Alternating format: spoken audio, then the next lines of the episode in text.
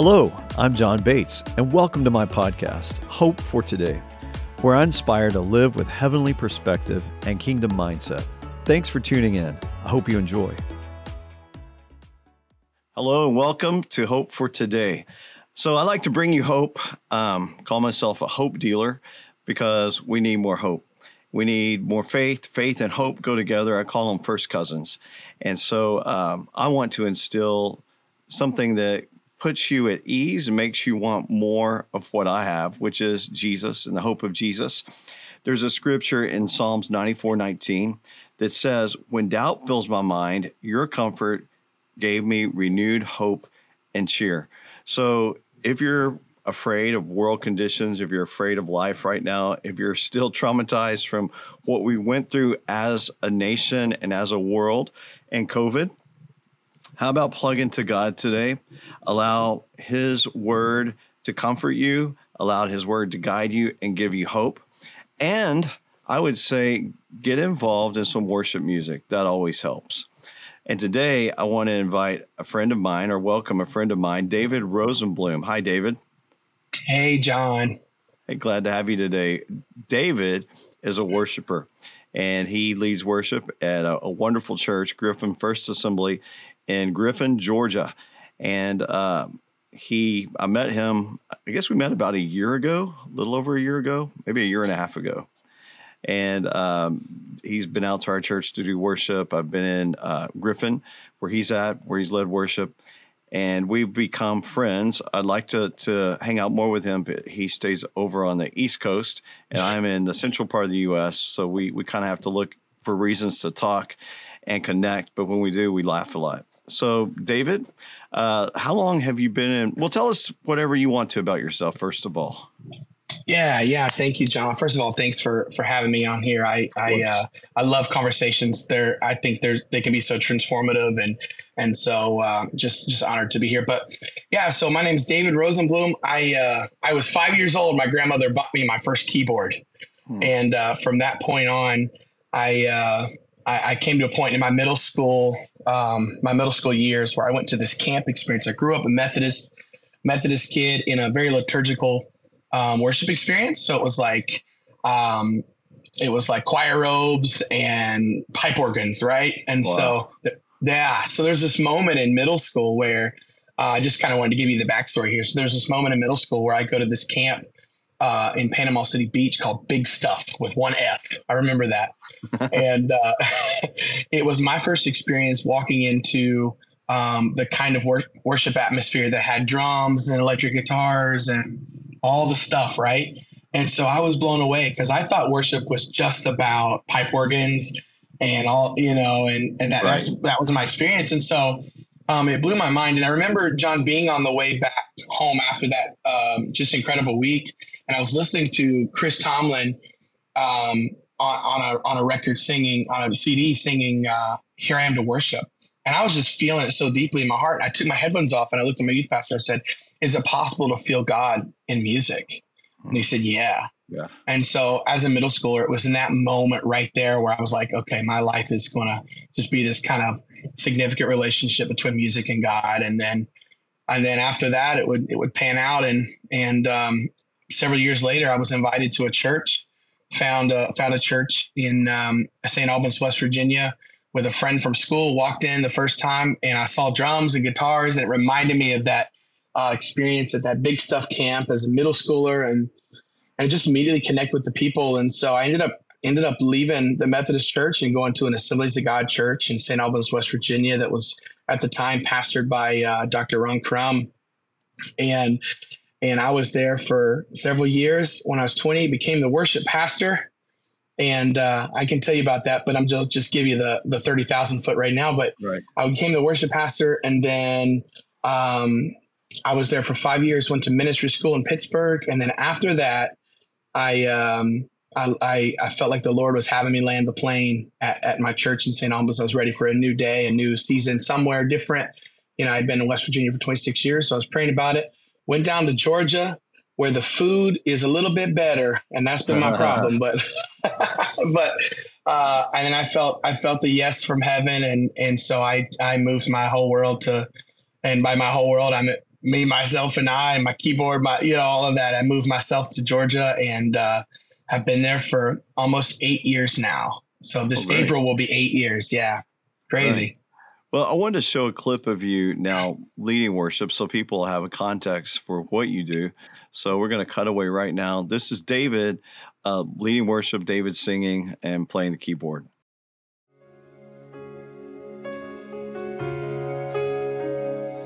This is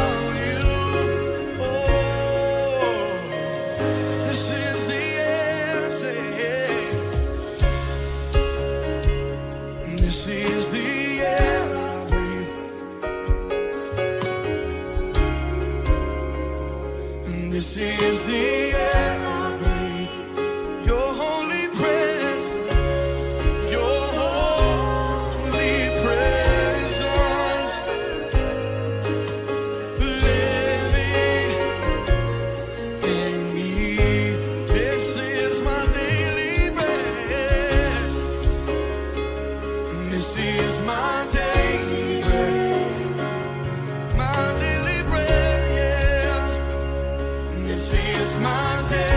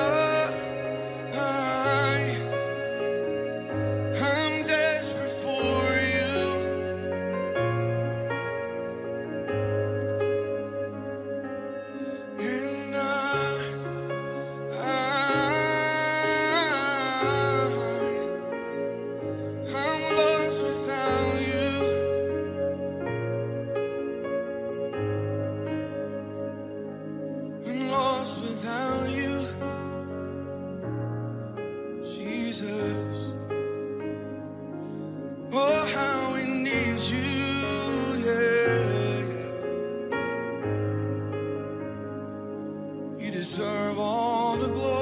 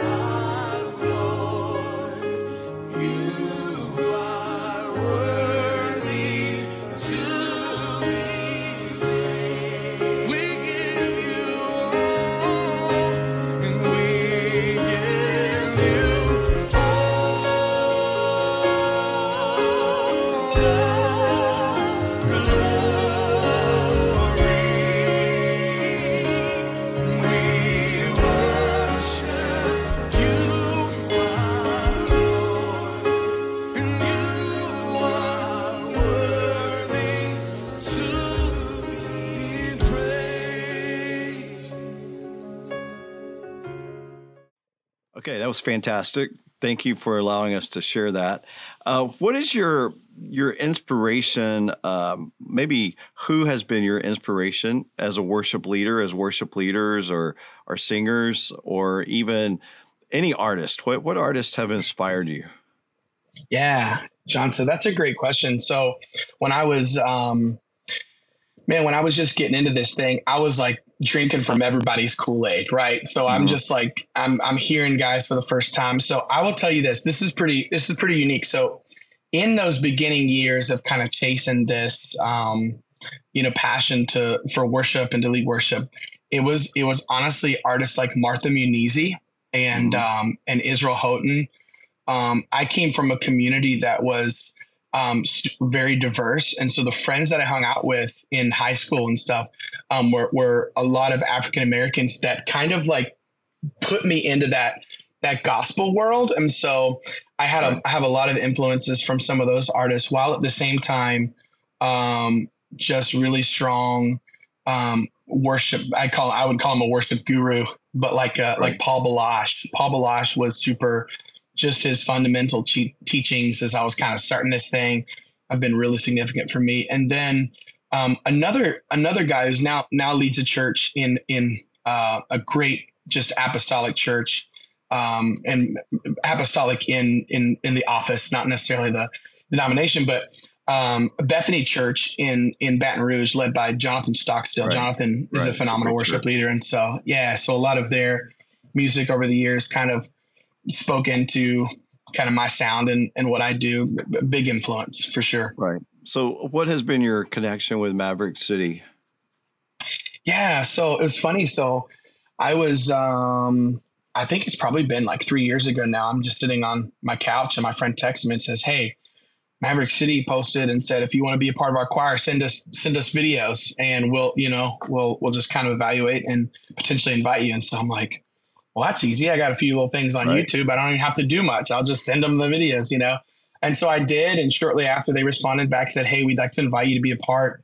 And I was like, "Wow, this is great." So it's cool because for me that has been um, an outlet to like go and be a part of something really great and awesome that I don't necessarily have to like um, lead or like Right. you know like have have all, carry the weight of the burden of everything. But I can. It's just almost like being a fly on the wall, doing what I love, which is worshiping and and so um, I was I did. Um, Brandon Lake did a, a live record um, a couple years ago. It was his House of Miracles record, but he did he did the studio version and then did the live version at a um, kind of a, a sort of a, a warehouse studio space in uh, Nashville, and so invited the choir. So we came and we were kind of the audience.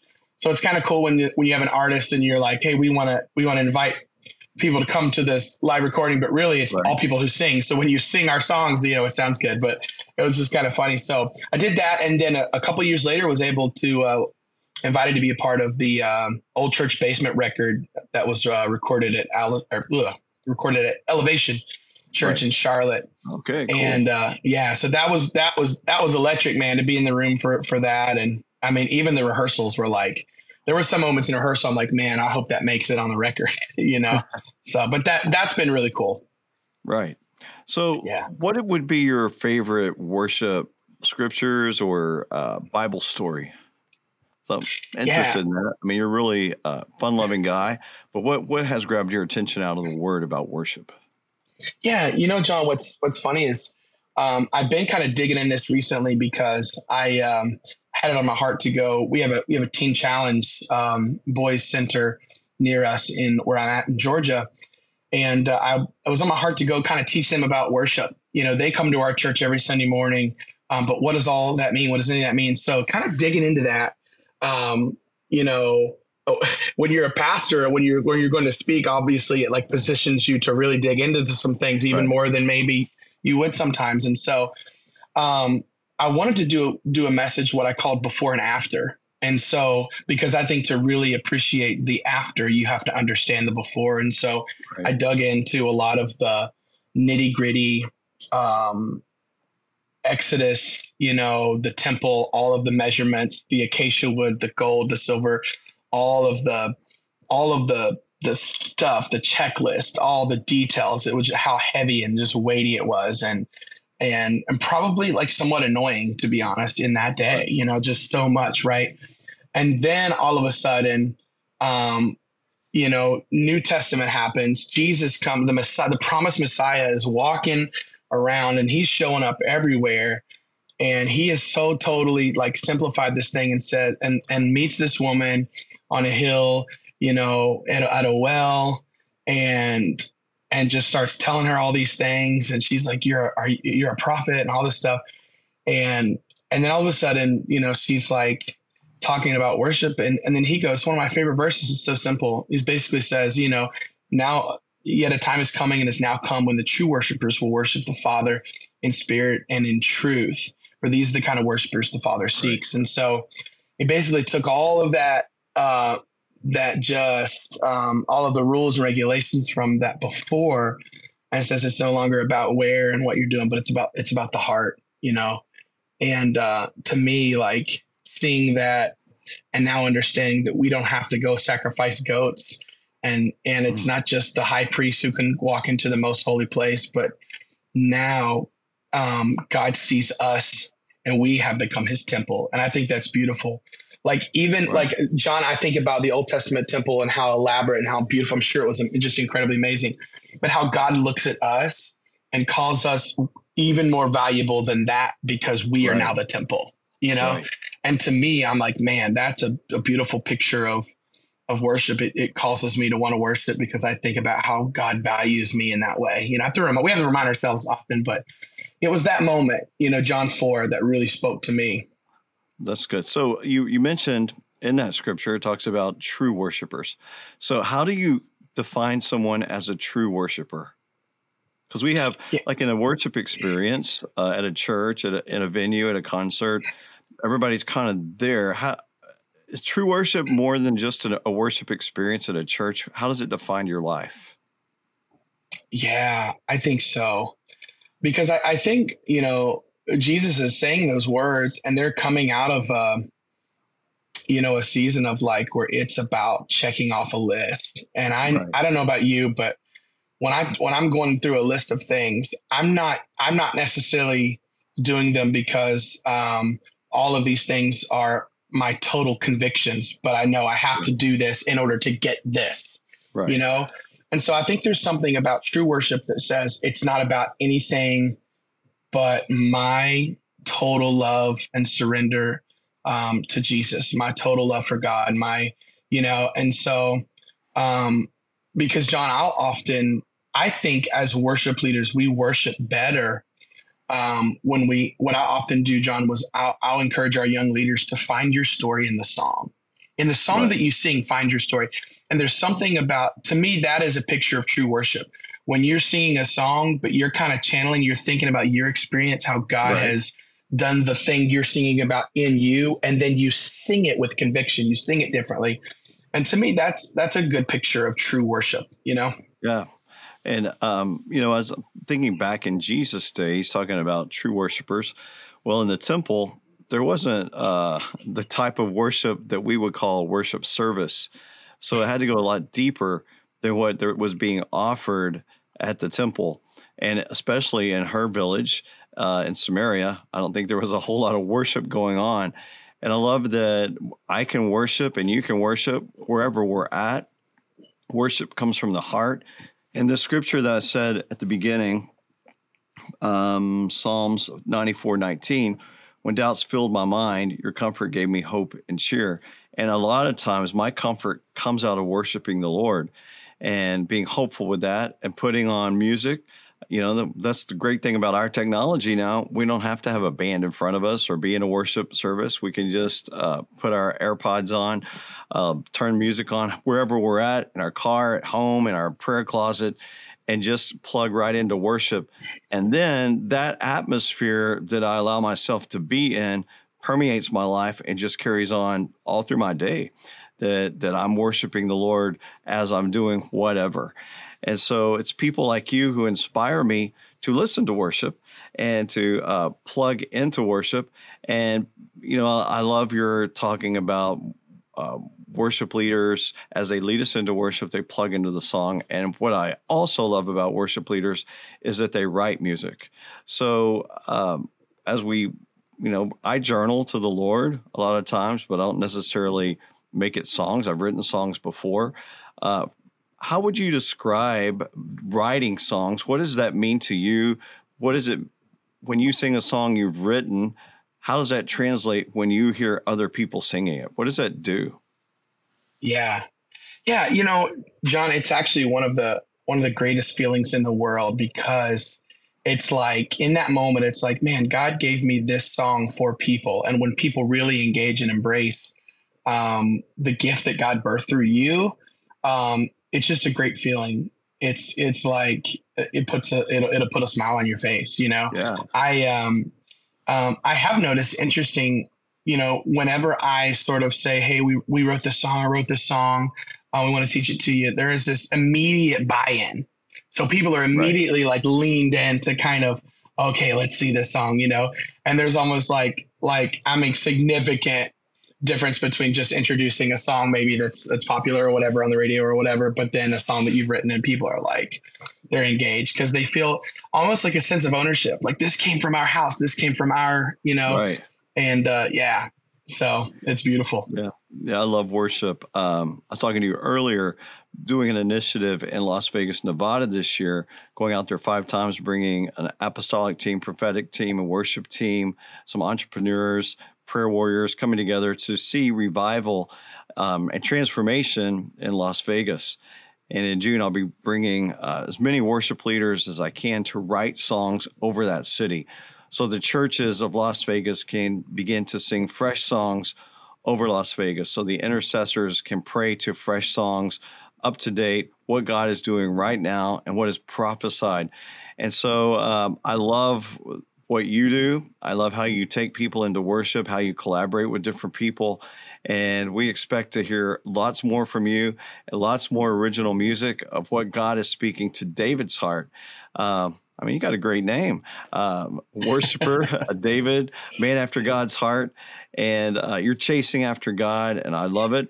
Um, you were telling me earlier your church is going into um, a three week revival, which is pretty much has been unheard of for the past several years. But God is beginning to stir and do some things in this nation. So tell us about um, what's happening at your church and how people could get involved and watch it online. Yeah, yeah, John, absolutely. So, man, it's crazy. It was actually a year ago. Um, we had a, an evangelist, um, just a good a good friend of ours. He is a uh, uh, really an apostle to Africa, man, um, a spiritual son of Reinhard Bonnke. His name is Johannes Amritzer, and um, he he is uh, just a gifted evangelist. But he came to us last year.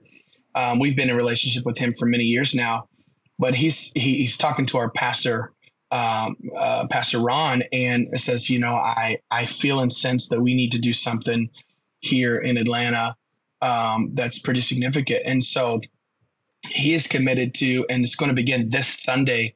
Um, Sunday morning, and for the next three weeks, he will be with us Sunday morning, Sunday night, and then awesome. Monday, Tuesday, and Wednesday nights. And um, what's crazy is we felt the, like the Lord wanted us to put this on the calendar a year ago, and then as we're kind of sensing what God is doing in pockets around the U.S. right now, um, with with some of these outpourings like in Asbury and and some other things, it's just the timing of this.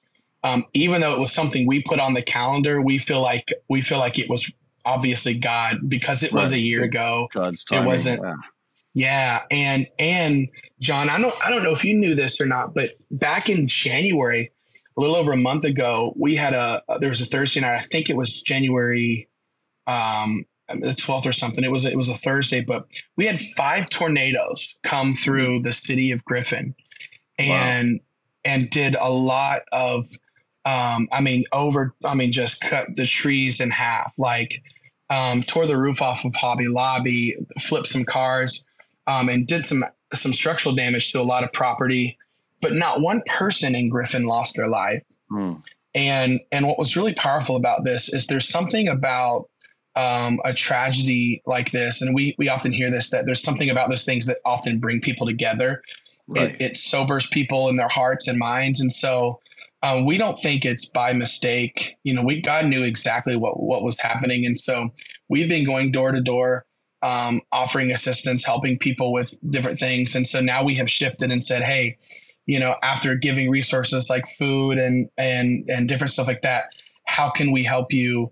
Um, with your heart, with your soul, with your mind, and so we've called this this three week experience. Um, we've called it hope and healing Oh, I so hope that. and healing overflow for Griffin. H2O, hope and healing. And so yeah, and so we're uh, we're just super pumped and just believing God's going to transform our community. And so we're excited, John.